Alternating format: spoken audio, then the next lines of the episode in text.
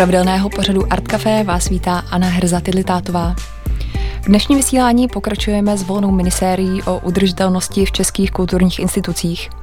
V minulém rozhovoru jsme se zaměřili na Národní divadlo, práci s materiálními zdroji a možnosti, jak v divadelním provozu snižovat uhlíkovou stopu. Dnes se pootočíme trošku jiným směrem, o udržitelnosti bude řeč zejména v kontextu vztahu. Hosty jsem si pozvala z budovy s chodou okolností hned naproti Národnímu divadlu z filmové a televizní fakulty Akademie muzických umění v Praze. Věnovat se budeme převážně udržitelným podmínkám ke studiu a práci, dotkneme se ale také principů takzvaného green filming nebo climate storytelling. Milí posluchači, přiznám se, že toto téma se mne dotýká více než obvykle. Na FAMu jsem sama studovala, školu jsem dokončila před pěti lety. Jsem tu dnes tedy jako moderátorka i absolventka zároveň a můj projev bude možná trochu osobnější, než znáte z mých jiných pořadů. K diskuzi o zavádění udržitelných principů ve škole jsem si přizvala děkonku FAMu Andreu Slovákovou. Dobrý den. Krásný podvečer všem posluchačkám i posluchačům. Čeká nás dynamické vysílání, na dálku se spojíme ještě s třemi dalšími lidmi, kteří jsou do tématu zapojeni. O agendě ombudsmanky si, promluví, si promluvíme s Pavlínou Junovou.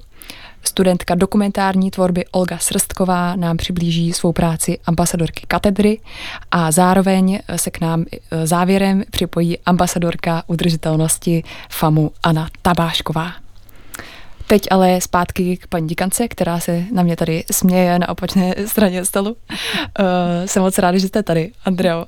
Děkuji, dě, děkuji, děkuji za pozvání. Já jsem opravdu velmi ráda, že věnujete eh, takový prostor hm, tématům, které se eh, dotýkají té udržitelnosti a jsem ráda, že se budeme bavit jako té environmentální, tak právě o nějakých dalších přesazích té udržitelnosti. Na to já můžu snadno navázat, protože jako první otázku tady mám, co pro vás znamená udržitelnost na FAMu. Eh, je to, když se budu vztahovat eh, především k té hm, eh, instituci, takže to budu brát z toho pracovního hlediska, tak samozřejmě je to v první řadě vztah k tomu životnímu prostředí.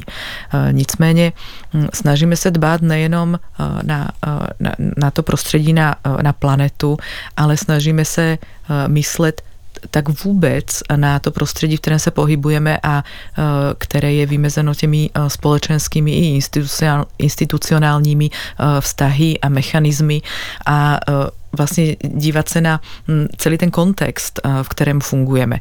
Takže nejde pouze o tu rovnováhu ve vztahu k přírodě hm, nebo tu rovnováhu mezi tím, co je kulturní a co je přírodní, ale jde taky o vlastně naši zodpovědnost za to, jak se vztahujeme ke společnosti, která je i za zdmi naší školy.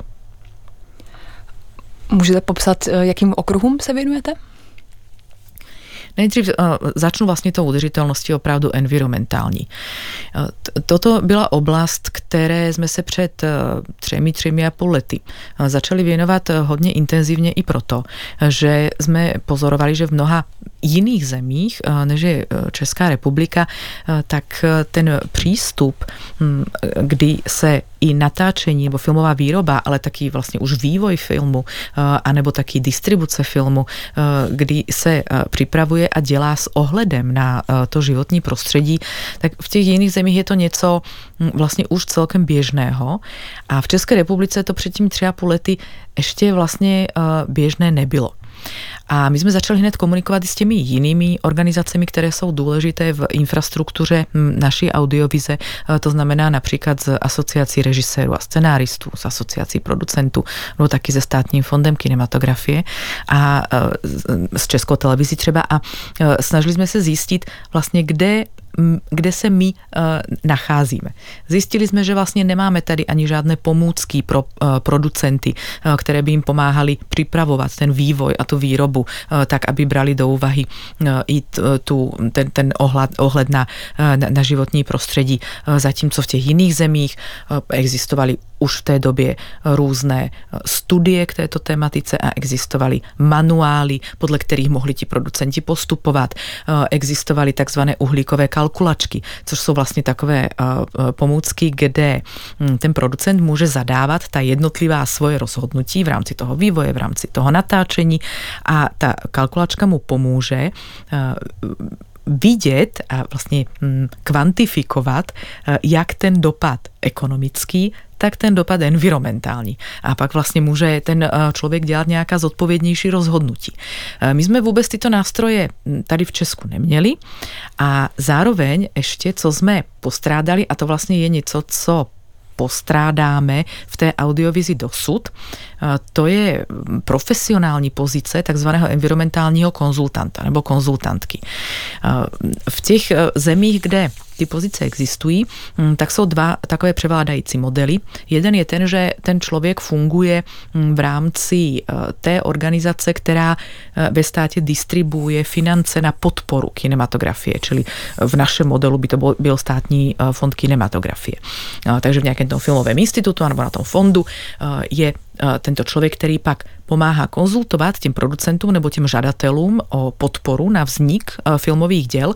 Jim pomáhá konzultovat ten proces té výroby, jak to vlastně dělat s ohledem na to životní prostředí. A nebo ten druhý model, a ten je rozšířenější, tak jsou to lidé, kteří jsou v těch jednotlivých štábech a jsou vlastně s, se vznikem toho filmu úplně od vývoje, od toho samotného námětu přes celé to natáčení, přes střih, postprodukci až vlastně do, do fáze distribuce. A v každé té jednotlivé fázi pomáhají, konzultují celému tomu štábu, ale především k tomu producentovi, jaká rozhodnutí dělat, aby vlastně to, to životní prostředí bylo zohledňováno. No a my, když jsme, když jsme viděli, že v tom profesním prostředí se teprve vlastně na, nakračuje k tomu, abychom se dopracovali k takovýmto standardům, tak jsme se rozhodli, že taky bychom jako škola měli přispět a měli bychom taky na těch standardech uh, pracovat. A proto jsme uh, už vlastně v tom roku 2020 uh, jsme začali práci na tom právě manuálu takzvaného zeleného natáčení a ten už teda, teď my už ho máme vydaný, už existuje a v mezičase Asociace producentů v audiovizi která právě zastřešuje ty profesionální producenty, tak udělala obrovskou úžasnou práci a sama tato asociace takovýto manuál pro to profesionální natáčení vydala. Ten manuál je opravdu skvělou pomůckou, ale zároveň my jsme věděli, že není pro nás stoprocentně přenositelný do toho prostředí studentské tvorby, protože ta, ta, ta výroba v školních podmínkách má svoje specifika, která jsme potřebovali zohlednit. Takže proto jsme vlastně vytvořili Eh, tento hm, manuál jakožto tak, takového základního průvodce nebo sérii těch doporučení, eh, co dělat během vývoje a, a výroby, hm, a, abychom eh, na to životní prostředí mysleli. To jste zmínila jeden z těch okruhů, ale on jich je podstatně víc. A já bych to možná stočila k tématu toho prostředí samotného, řekněme v nějaký jako sociální rovině. Eh, co je pro vás důležité v tomhle kontextu? Úplně s vámi souhlasím, byste vlastně uh, tak tu otázku uh, položila, ale já jsem se pak už uh, ponořila do, do, do toho... Ke všemu se dostaneme, do, do, do, do té environmentální problematiky. Ta, ta právě udržitelnost, která je sociální nebo, nebo společenská, tak dbá Eh, především na to, mm, jak, jakým způsobem se vlastně k sobě chováme vzájemně a jakým eh, způsobem dbáme o to, aby to prostředí, v němž se pohybuje naše studentstvo, eh, bylo důstojné a bezpečné a jakým způsobem ty, tyto podmínky vytváříme, ale zároveň dbáme na, na, na dodržování nějakých těch standardů. A tady pro hm, zabezpečení takové, takovéhoto eh, prostředí eh, nám slouží infrastruktura, která je založená na takových třech základních pilířích.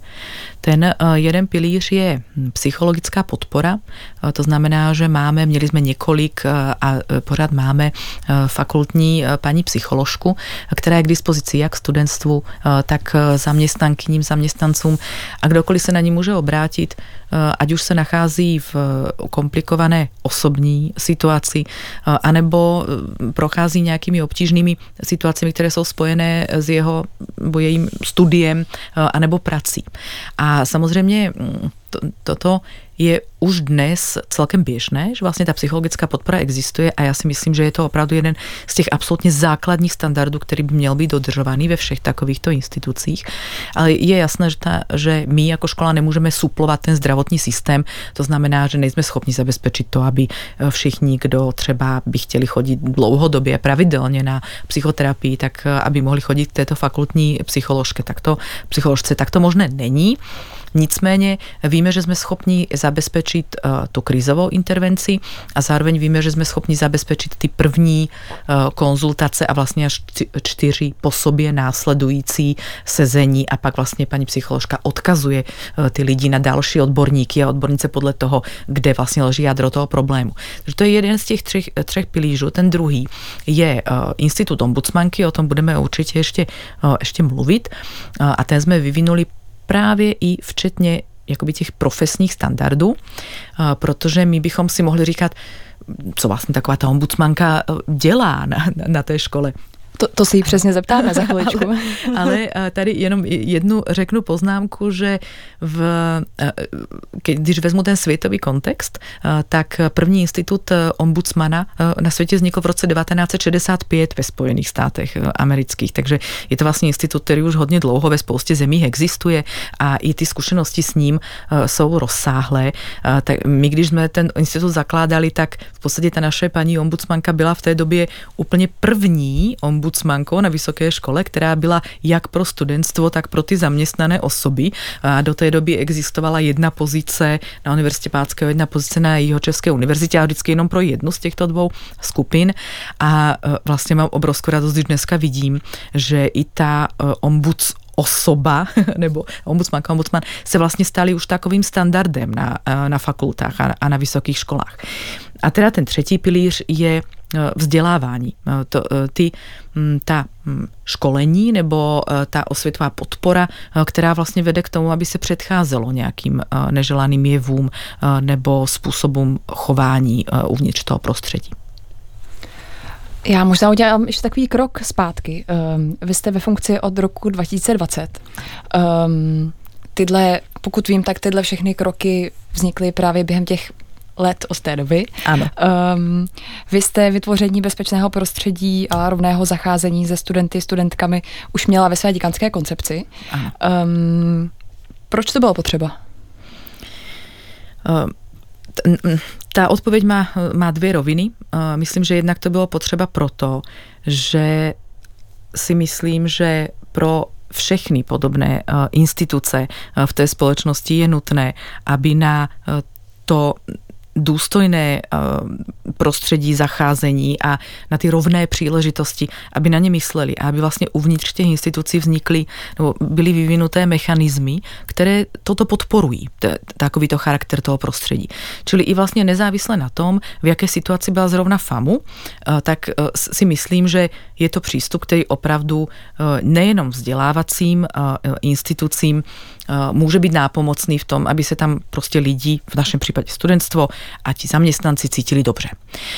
Nicméně, když jsem nastupovala na FAMu, tak tam byla i specifická situace, specifické historické období, protože vlastně to předchozí děkanské období, tak v jeho polovině došlo k tomu, že akademický senát odvolal tehdejšího děkana a pak pan rektor Akademie muzických umění, které je FAMu součástí, se ale rozhodl, že, že toto, hm, toto odvolání nepodpoří, čili ten děkan tam setrval do konce svého období další dva roky a, a vlastně, jak když jsem na tu školu nastupovala, tak jsem cítila velmi naléhavě, že tá hm, fakultní komunita je vlastně je, je, je až rozvrácená nebo vlastně velmi rozhádaná, e, že ty vztahy jsou tam narušené, panuje tam velká nedůvěra e, a vlastně spousta e, lidí se cítila být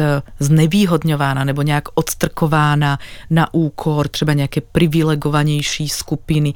A vlastně všechny tyto, hm, ty, ty, tyto pocity a to prožívání toho času v rámci, v rámci té instituce bylo, bylo pro spoustu těch lidí poznamenáno prostě těmito jako negativními, negativními věmi a, a to jsem vnímala jako jednu z těch velmi podstatných věcí, vlastně začít pracovat na tom, aby se nějaká ta vnitřní důvěra obnovila a aby vlastně i nějaká rovnováha a nějaká harmonie uvnitř té fakultní komunity mohla, mohla znovu být.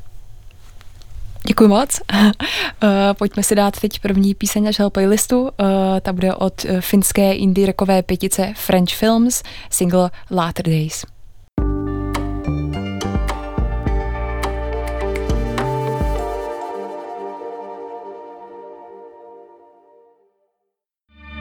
Slyšeli jsme skladbu Latter Days od finského kvinteta French Films.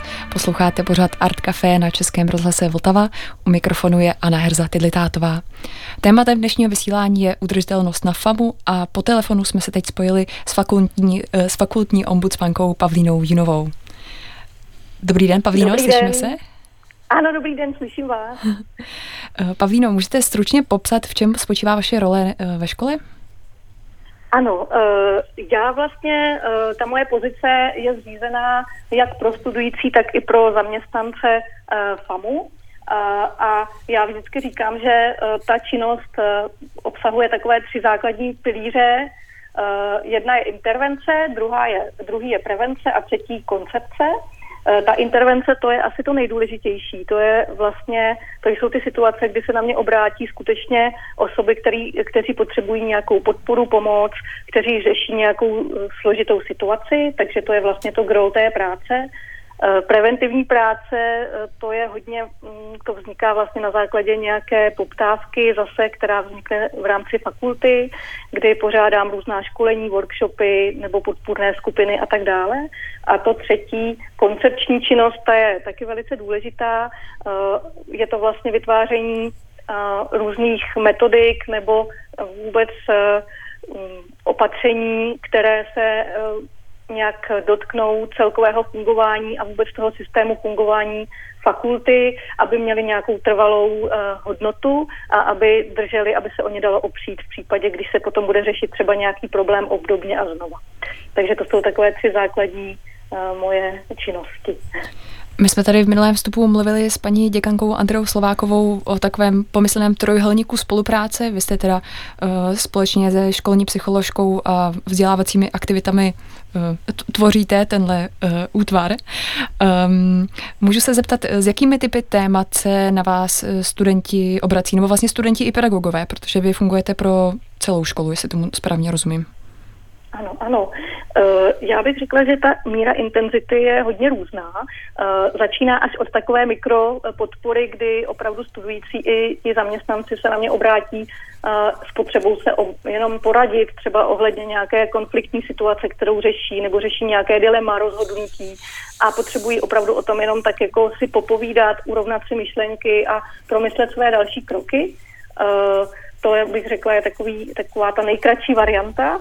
A potom přichází situace, kdy opravdu ti, ty osoby řeší nějaké dlouhodobější nebo závažnější potíže. Může to být e, téma, kdy nějakým způsobem mají pocit, že se děje něco nespravedlivého vůči ním, e, že zažijou třeba nějaký pocit diskriminace nebo nerovného zacházení, že někdo překračuje jejich hranice a týká se to často právě i, tě, i těch konfliktních situací nebo nějakých nedorozumění, protože vlastně já vždycky říkám, že je důležité uh, vnímat i nějakou záměrnost těch situací, které vznikají a někdy uh, ani se nestane, že má někdo uh, potřebu někomu ublížit nebo ho ponížit nebo schodit nebo ho nějak znevýhodnit, ale udělá to nevědomky a potom je dobré si to vyjasnit a tu situaci napravit. Takže takhle rámcově.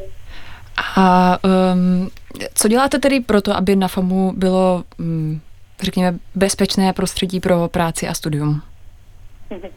Ano, to eh, já bych vlastně chtěla i zdůraznit, že to ta potřeba bezpečného prostředí a eh, já tomu říkám nějaká jako kultivace toho prostoru vnitřního, eh, není jenom věcí té ombuds osoby, ale není, je to věc takové jako celé skupiny, celé té komunity, takže vlastně, kdybych já se tam snažila jenom sama něco měnit, tak, tak moc jako daleko nedojdu.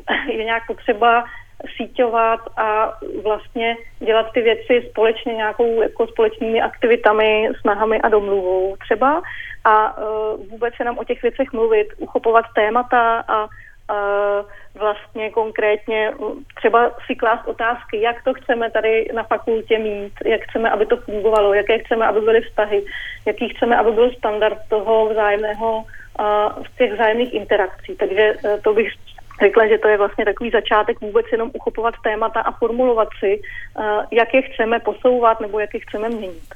Uh, takže to je, uh, to, to bych řekla, to bych nějak ráda zdůraznila.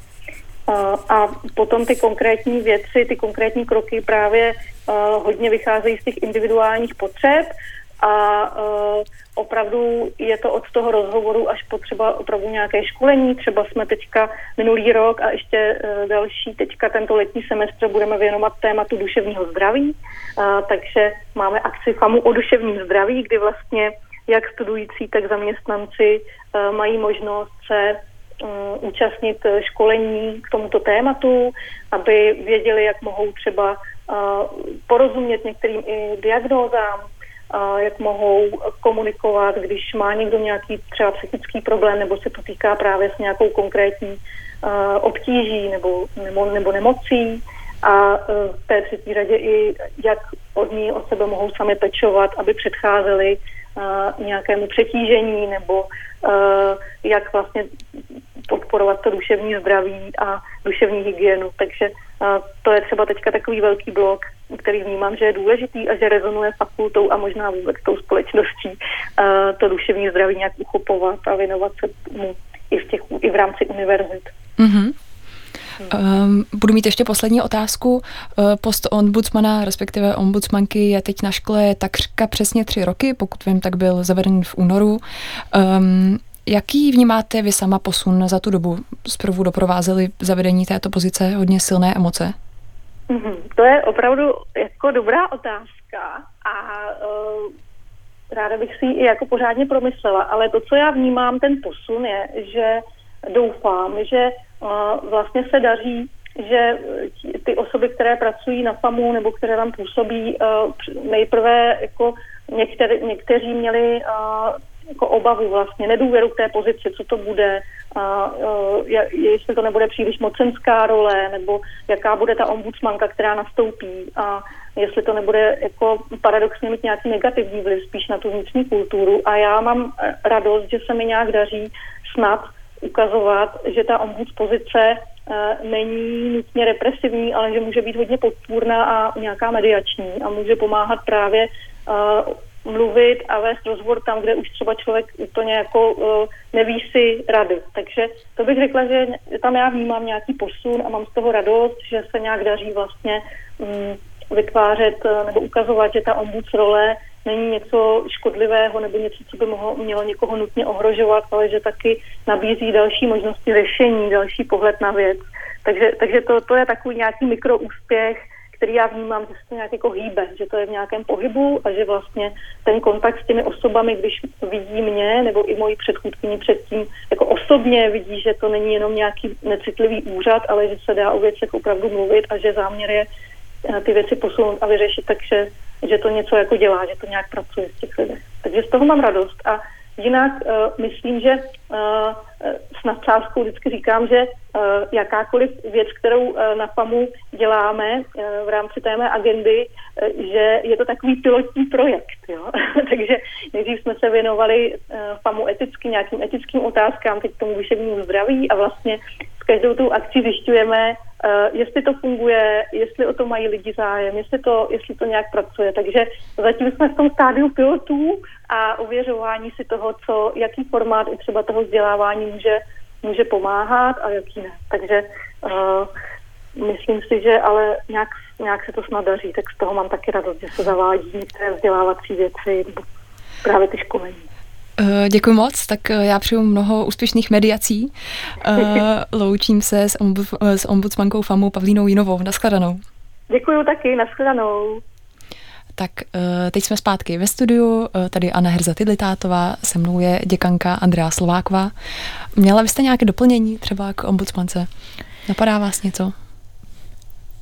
Paní Junová eh, odvedla opravdu obrovskou eh, práci, eh, když koordinovala hm, skupinu, která právě vytvořila na FAMu etický kodex. Ten budeme teď ještě v lednu diskutovat na akademickém senátu a následně se vlastně stane taky, takovým vlastně jako klíčovým dokumentem na, na, na té fakultě a tam bylo podstatné, že když třeba hm, ta fakulta i procházela nějakým obtížnějším obdobím nebo hm, nějakými hm, věcmi, se kterými bylo nutné se vyrovnat, například studentská iniciativa Nemusíš to vydržet, tak právě ombudsmanka, což ještě v té době byla Klára Šimáčková Laurenčíková, dnes vládní zmocněnkyně pro lidská práva a následně Pavlina Junová, tak obě ty ombudsmanky vlastně identifikovaly nějaká témata, která jsou podstatná pro to, aby si vůbec ta fakultní komunita řekla, jak se chceme k sobě chovat, jaké chceme mít ty hm, standardy toho, toho jednání.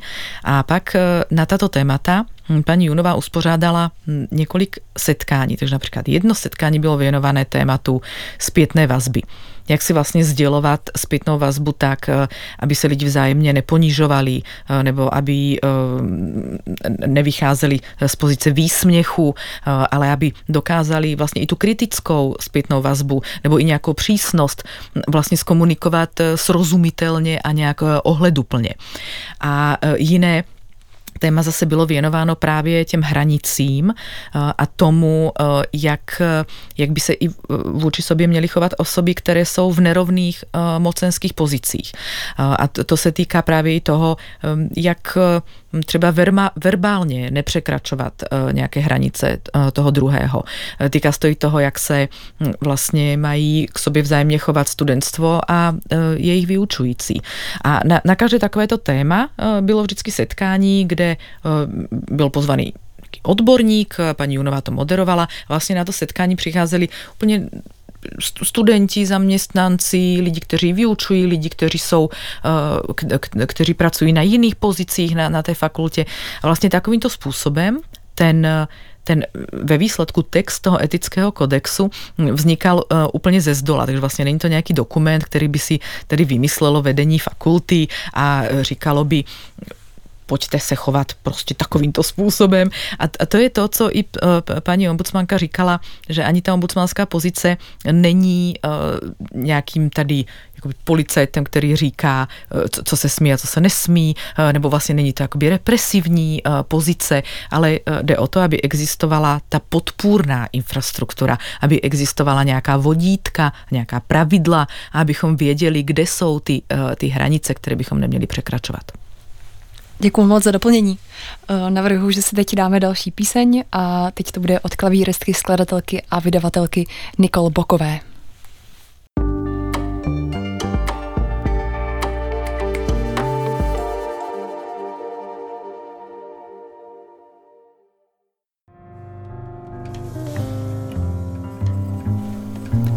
Slyšeli jsme skladbu A Diamond Substance od skladatelky a klavíristky Nicole Bókové.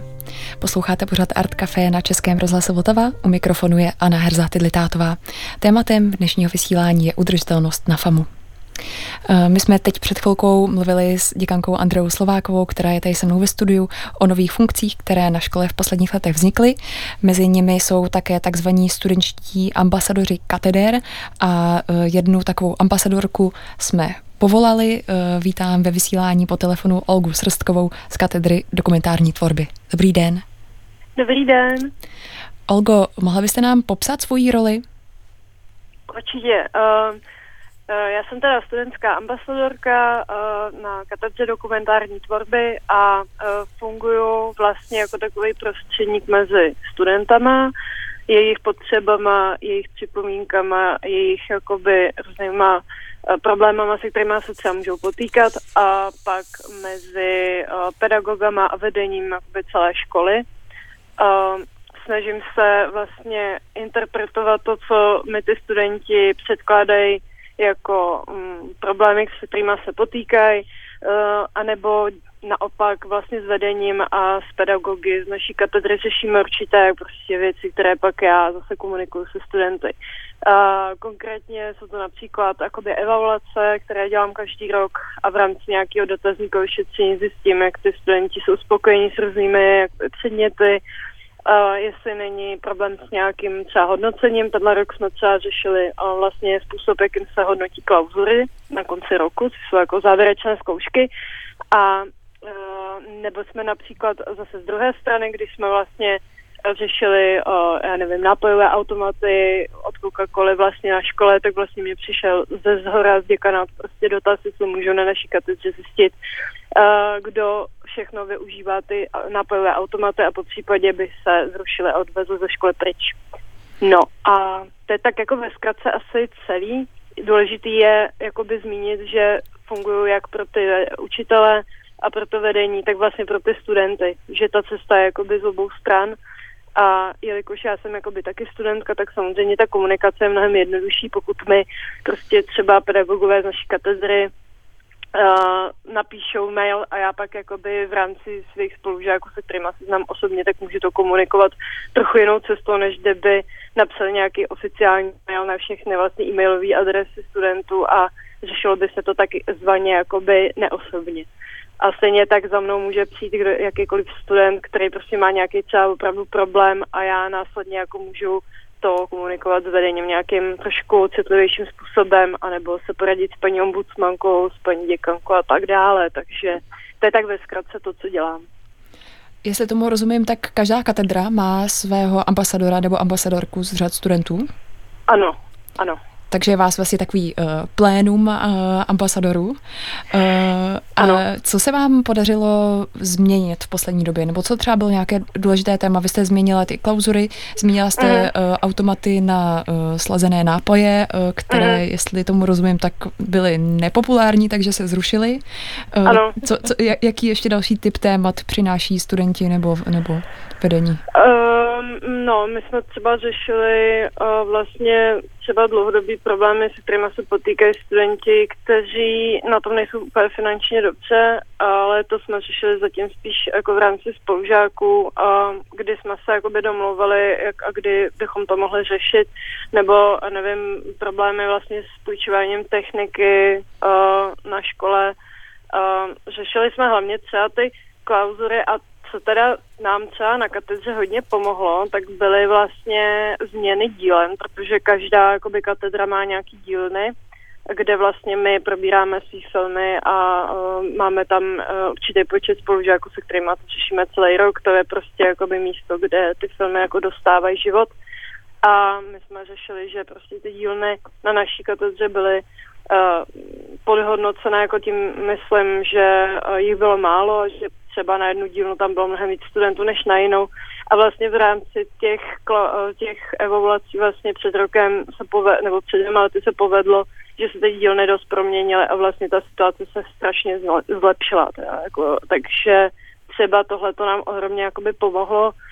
Co se týče těch Coca-Cola automatů, tak to bylo taková spíš jako, že jenom zjistili, že vlastně nikdo moc se nevyužívá, což bylo docela zajímavý.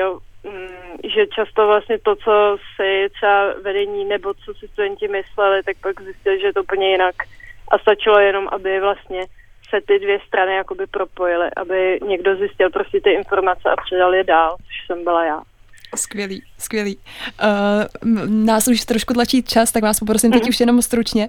Chci se zeptat, uh, jaké to je mluvit za všechny spolužáky z katedry. Uh, jaké, jaké to pro vás je a učí vás to něco? Jo, uh, no jako je to dost složitý, samozřejmě není to úplně jednoduchý, musíte našlapovat hodně po, pomalu, protože samozřejmě každý člověk, co tady studuje na naší katedře, tak je jakoby své bytnej, své hlavy.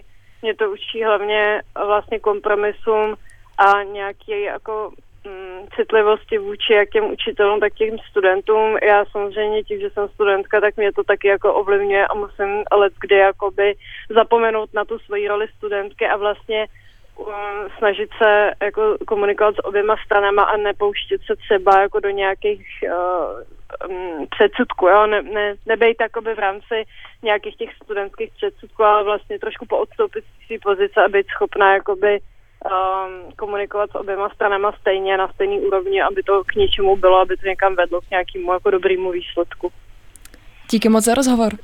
Děkuji moc. To byla, naschledanou, to byla Olga Srstková, ambasadorka katedry dokumentární tvorby na FAMu. Uh, a já se vracím teď zpátky tady do studia za uh, Andreou Slovákovou. Chci se zeptat, uh, v čem jsou pro vás ambasadoři a ambasadorky důležití?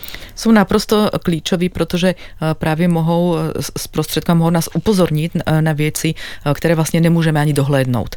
A to jsou právě třeba, jak se mluvilo o tom hodnocení, hodnocení výsledku tvůrčí práce nebo té praktické výuky, je opravdu velmi komplikované. Musím říct, že ale úplně úžasně ty uh, ambasadorské posty fungují na katedrách, kde i vedení těch katedr je otevřené tomu, uh, tomu studentstvu naslouchat. A to zrovna na katedře dokumentární uh, tvorby je a ten příklad, který byl uvedený, tak právě tam to proběhlo tak, že studentstvo pojmenovalo nějaké svoje problémy a to, co, by, co, by považovalo za um, účelné vůči svému studiu, to znamená mít jakoby víc těch dílen, mít tam jiné typy, jiné režijní přístupy, Eh, jiné typy eh, těch pedagogů eh, a vlastně vedení katedry je vyslechlo a uspořádalo takový velký, takové velké veřejné slyšení, kde byly obhajoby koncepcí dosavadních dílen a zároveň to bylo výběrové řízení na nové dílna vedoucí. Děkuji za upřesnění. Tak teď ještě uh, další písničku, ta bude od Barbory Hora. Uh, umělkyně ve své tvorbě akcentuje vztah k přírodě a z předloňského EP The Place I'm Missing si zahrajeme skladbu Myth of Us.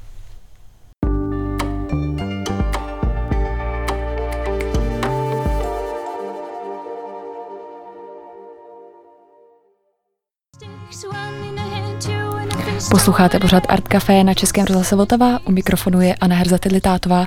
Slyšeli jsme píseň Barbory Hora nazvanou Myth of Us. Eh, poslední hostka našeho vysílání je Anna Tabášková. Eh, slyšíme se, ano? Dobrý večer, slyšíme se. Vy pracujete jako ambasadorka udržitelnosti na FAMu. Eh, čemu se tam věnujete? Jo, tak těch zaměření je celá řada. V první řadě asi jde hlavně o tu koordinaci celkově té environmentální agendy FAMu, kterou už nastínila paní děkanka v tom minulém vstupu. A zároveň tou asi hlavní částí pro mě v minulém semestru bylo nastavování nějakých pravidel toho, jak by se dal film natáčet trošku zeleněji. Mimo jiné se potom bavím jako s univerzitní komunitou, environmentálním panelem o tom, co, jak k tomu, k té celé problematice přistupují oni. A uh, taky jsme připravili takovou řadu různých vzdělovacích aktivit, které proběhnou v následujícím semestru, takže uh, pořád se něco děje. uh, jaká témata jsou vám osobně blízká? Pro mě je asi zásadní to, jaké příběhy vlastně přinášíme na to plátno, protože si uvědomuji roli audiovizuálního sektoru v rámci celé té environmentální krize, nebo mm, ať se podíváme na krizi biodiverzity nebo klimatu, protože si myslím, že dost často vlastně i z dat vyplývá, že Češi uh, celkem dost když si zamyslí nad klimatickou krizí, tak emoce, kterou, která jim vystane, je bezmoc a mám pocit, že audiovizuální sektor by mohl hrát roli v tom, abychom mohli začít přemýšlet o, o těch tématech trošku s větší nadějí třeba. Ehm, je tohle uh, climate storytelling, který jste mi zmiňovala, když jsme se připravovali na rozhovor? Jo, jo, je to tak. Je to tematika právě climate storytellingu nebo také planet placementu, protože si myslím, že je vlastně strašně důležité to celé téma neupozorňovat v tom v popkultuře i v celkové kultuře, která nás obklopuje jako společnost, která nás utváří a kterou utváříme my. Um, takže uh, tam se právě jedná o to, abychom vytvářeli příběhy, kterým je možné věřit a které nám třeba můžou něco nového přinést. Um, jak eh, podporujete tuhle snahu? Je to, uh, no, je to v současnosti tak, že bychom rádi právě uh, vytvořili jednak uh, uh, jako modul, který se tímhle s tím bude zabývat, který má proběhnout v následujícím semestru a bude se ho moc studentstvo zúčastnit. A zároveň je taková ambice vlastně vytvořit i předmět, který se tímto bude zabývat do budoucna. My jsme tady zmiňovali taky manuál zeleného natáčení. Uh-huh. Pokud vím, tak ten vznikal participativním způsobem. Uh-huh. Vy jste byla u procesu toho vzniku? Mohla byste popsat ten, ten proces? Uh-huh, určitě, ráda, protože vlastně v tomto případě já jsem nastoupila do rozjetého vlaku a tak jako v mnoha dalších věcech, protože FAMu už před uh, založení vlastně mé pozice environmentální ambasadorky byla úžasně aktivní a těch aktivit, které v tomto směru uh, dělali, tak uh, byla celá řada a ten proces opravdu probíhal tak participativně, že vlastně byl rozeslán celý ten návrh uh, studentů i uh, vyučujícím, stejně tak jako zaměstnaným osobám na FAMu a vlastně kdokoliv se mohl uh, vyjádřit k celému tomu návrhu zeleného natáčení toho manuálu. A v současnosti je teda uh, už hotov uh, a vlastně ta participativita už je, ještě zároveň pořád nekončí, protože v současnosti je v pilotním běhu a těšíme se na nějaké zpětné vazby, protože si uvědomujeme, že uh, bude jedině funkční, pokud bude nějak v souladu s potřebama a s jako uh, opravdovým využíváním v rámci uh, studentského natáčení, takže se těšíme na nějaké zpětné vazby. Je to nekonečný dialog. Děkuji, děkuji za objasnění. Úplně na závěr bych se zeptala, zapoje se FAMu ještě do nějakých dalších aktivit nad, nad akademických, mimo akademických? Je to tak znova akcentovat to, že ty aktivity proběhly už uh, dávno před uh, mým samotným nějakým zapojením a to je uh, právě to, že na strukturální bázi se FAMu zasazuje o úpravu nebo novelu zákona o audiovizi. Uh, podílela se společně s dalšími subjekty v audiovizuálním sektoru o to, aby environmentální aspekty uh, produkce filmové i televizní byly v tomto zákonu nějak zohledněny, takže to vnímám jako velmi důležité. A jinak také spolupracujeme s environmentálním panelem AMU, celé akademie a dělá mi velkou radost, že vlastně fungujeme v nějakém spolupráci a navzájem se vyměňujeme mezi jednotlivýma uh, vlastně fakultama akademie zkušenosti, jak napříč kreativním sektorem můžeme prostě vycházet z nějakých environmentálních uh, předpokladů. Děkuji za rozhovor. Napodobně. A krásný večer. Taky. Uh, tak to byla Anna Tabášková, ambasadorka udržitelnosti na FAMu. No a my už se blížíme k úplnému závěru našeho Art Café, zbývá nám několik minut, uh, tak uh, se tady obracím na paní děkanku, která je se mnou ve studiu. Uh, chci se vás zeptat, napadlo vás něco, co byste ještě doplnila? To je první otázka. Já možná ještě nejdřív mm-hmm. k tomu, co, eh, co, co říkala Anička Tabášková, eh, pro, protože my tady vlastně od začátku, já jsem mluvila o tom, že máme nějaký manuál a co si vlastně posluchačstvo pod tím může představit, tak jenom bych velmi stručně řekla, že to je v podstatě taková sada doporučení, která upozorňuje na, na, některé ty, na některé ty aspekty, například když natáčíte v ateliéru, tak dbáte na to, jaký máte zdroj energie, jak energeticky úspor úsporná nebo neúsporná světla a techniku a technologii tam používáte. Pokud natáčíte vlastně mimo ateliér, eh, někde v exteriérech, eh, tak eh, dbáte na to, kde jsou ty lokace, aby vlastně jste měli přístup ke zdroji té elektrické energie, řešíte to, jaký je to zdroj té energie, hm, abyste měli přístup k pitné vodě, řešíte to, jakou podobu bude mít ten catering, řešíte dopravu, třeba to, aby se ne, aby nejel každý, kdo na to natáčení jede prostě ve vlastním autě, ale aby se třeba ti lidi mezi sebou líp skoordinovali a e, aby ti, kteří mohou a nenesou těžká břemena, tak aby dojeli e, hromadnou dopravou a ti ostatní by se skoordinovali a dojeli e, prostě jedním nebo dvěma auty a není potřeba jet šesti auty. Takže ono jsou to, jsou to častokrát, nebo třeba jak naložíte s odpady, nebo když máte rekvizity a kostýmy, tak když je jednou použijete, abyste je pak vlastně posunuli někam dál, abyste je recyklovali. Častokrát jsou to vlastně opatření, která i běžně děláme ve svém životě a akorát si je potřeba si je více zvědomit a vlastně si ty otázky klást, když to natáčení připravujeme. Zrovna mě napadá, že při nízkorozpočtových uh, projektech uh, studentských možná, že taková rozhodnutí vznikají úplně samovolně. Je to, je to naprosto tak, že uh, opravdu to, jak to naše studentstvo se už přirozeně chová, tak to mnohým, je v souladu s mnohými těmi doporučeními, ale stejně je dobré je vlastně mít nějak sepsané, protože vám to ty otázky připomene. No, uh, moc děkuji. Zbývá nám čas na poslední otázku a tady mám pro mě nazvanou uh, divoké sny paní děkanky. uh, kdybyste si teď zavřela oči, zasnila se, uh, co byste ještě si přála uh, v tématu udržitelnosti, aby se stalo na škole? Já bych si uh, velmi přála to, abychom to uh, co jsme tady pojmenovali jako nějakou infrastrukturu, o, o kterou se opíráme, tak aby se to stalo opravdu nějakou samozřejmostí. A aby uh, si vlastně ta hm, fakultní komunita, která si už z velké části zvykla na to, že prostě máme paní ombudsmanku, máme paní psycholožku, uh, bereme ohled na to životní prostředí, uh, ale samozřejmě je to pořád v nějakém procesu a já bych si strašně přála to, aby, aby vlastně to už ani ne, nebyla nějaká hm, témata, která jakoby stojí vedle toho, co řešíme jako tu svoji hlavní agendu, to studium, výuku, eh, tvorbu, eh, ale aby to vlastně bylo úplně takovou eh, přirozenou součástí vlastně samozřejmostí. Aby bylo úplně samozřejmé, že tady tuto, tuto opornou, tyto oporné body máme a že, že s nimi dokážeme pracovat.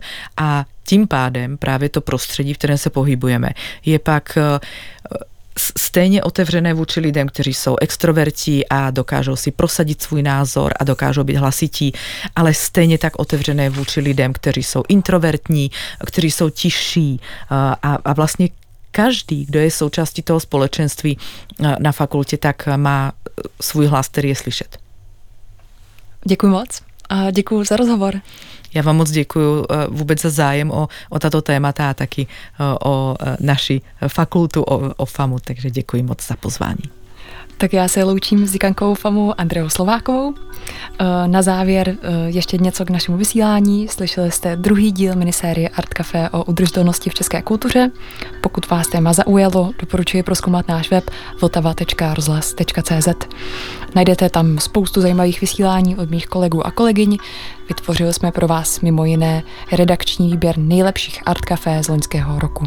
A najít nás můžete také prostřednictvím aplikace Můj rozhlas nebo v dalších podcastových aplikacích. Poslední píseň dnešního podvečera nám vybral hudební dramaturg od německého producenta a konceptuálního umělce Panta du Prince. Ten si na svém albu Conference of Trees pokládá jednu otázku. Jak komunikují stromy? Na album navazuje unikátní živé vystoupení, které schrnuje Sázejte rostliny, pečujte o ně a pečujte o svět kolem sebe. Z desky si tedy zahrajeme skladbu Pius Intáčet. To je pro dnešek všechno. Od mikrofonu zdraví a na Herza Tilitátová.